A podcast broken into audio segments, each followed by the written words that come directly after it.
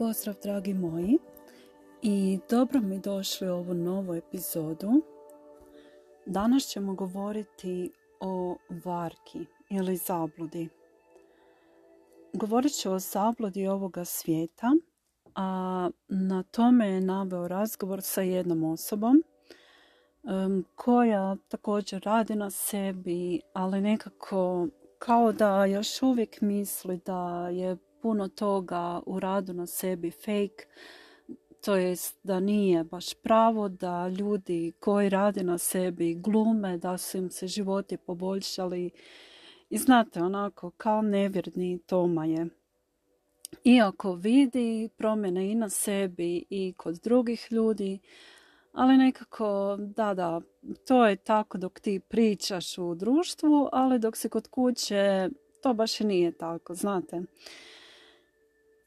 Najveća varka ili zabluda ovoga svijeta je da nismo dovoljni i da nema dovoljno.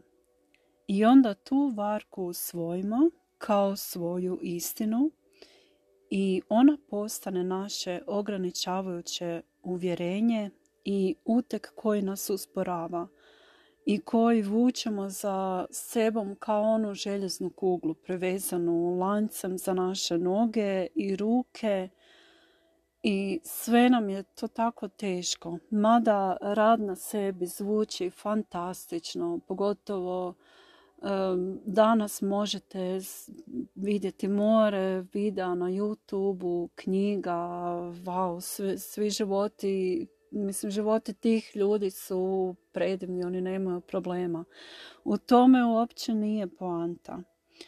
Um, znači, to nije, ta varka nije urođena. To je naučeno ponašanje, ta zabluda o kojem vam sada pričam. Malo dijete ne zna da nešto ne može, sve dok mu to netko ne kaže. E, obično su to prvo roditelji ili osobe koje se brinu o tom malom djetetu i onda čuje ne, nemoj, ne možeš, nije to baš tako lako kao ti, kako ti misliš i u kasnijoj dobi šta se ti umišljaš, nije to baš tako lako postići. Znate, dok počnete recimo biti tinejdžeri pa iznosite svoje ideje i tako.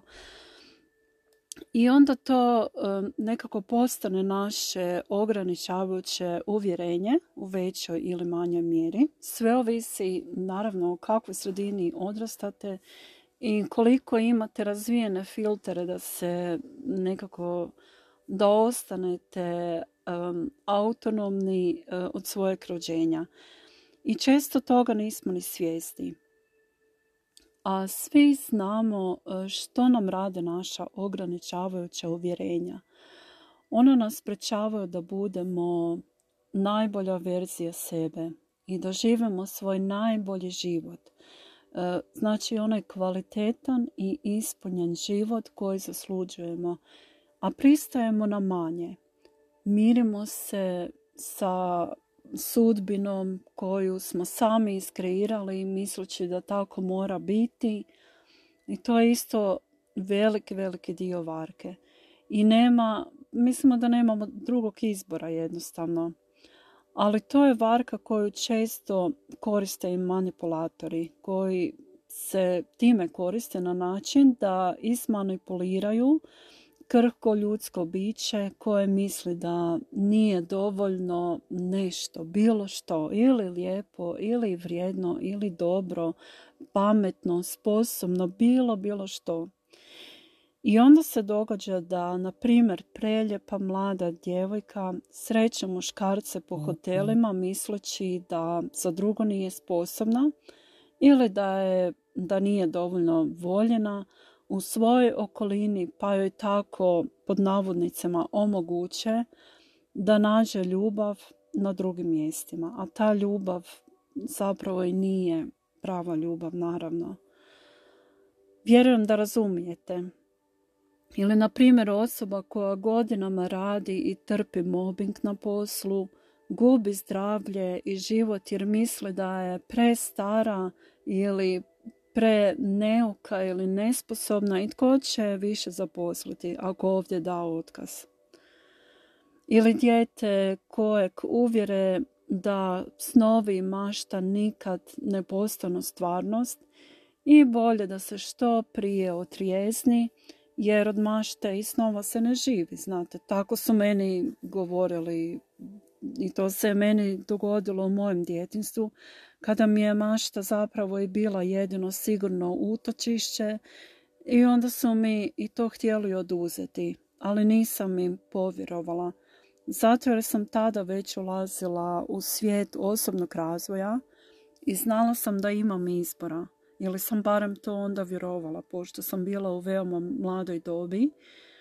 I da mi je mašta nekako dana od Boga i to sa razlogom i da ima svoju svrhu. Nisam dopustila da mi ta varka i zabluda sruše moju sposobnost maštanja, osobnom uspjehu i pravoj ljubavi i savršenom životu i mogućnosti da se ostvarim na svim poljima i znate što se desilo? Upravo to je sada moja realnost koju živim. Znači živim i tu ljubav o kojom sam maštala, mada sam imala primjera prije toga da je ljubav sve što u stvari ljubav nije, da ne mogu učiniti ono što zaista mogu i tako. Ali evo, srećom uspjela sam se, uspjela sam se tome oduprti. I to je moguće za svakoga od vas. I, I naravno, ako ste spremni da se oduprete tom virusu nedovoljnosti, jer ovaj svijet obiluje resursima i to je stvarno tako. I imamo više svega nego smo imali ikad prije. Isto kao i ljudska jedinka. Vi obilujete resursima kao nikad prije. I onda nam kaže da nismo dovoljni i da nema. Najvažnija poruka naše duše je da smo mi savršeni i na sliku i priliku Božju smo kompletni. I ako smo na sliku i priliku, onda znamo da jesmo, jer Bogu ništa ne nedostaje. I to neka vam bude kao neki štit u obrani od zablude ovoga svijeta da ste nedovoljni. U bilo čemu. Imate moć da se služite tim štitom kad god vama to zatreba. Jednostavno onako zastanite i zamislite da ste okruženi sa svih strana sa tim predivnim sa tom predivnom opnom koja ne propušta do vas bilo kakav negativan utjecaj ili bilo kakvu povredu, a naročito ne onaj osjećaj da ste u nečemu nedovoljni, da nema dovoljno. Jer vi se nalazite unutar tog zaštićenog prostora i tamo ste zaštićeni i sigurni. I to je zaista divno, zar ne? Kad god krenete negdje, ponesite taj svoj štit sa sobom i zahvalite jer zahvalnost čini čuda. I koristite taj štit i osjećajte se bogatima, omiljenima i zabranima i radosnima što ste baš vi, vi. Vi ste unikatni i posebni. Bez vas ovaj svijet zaista ne bi bio isti, jer vi ga oplemenjujete samim svojim postojanjem.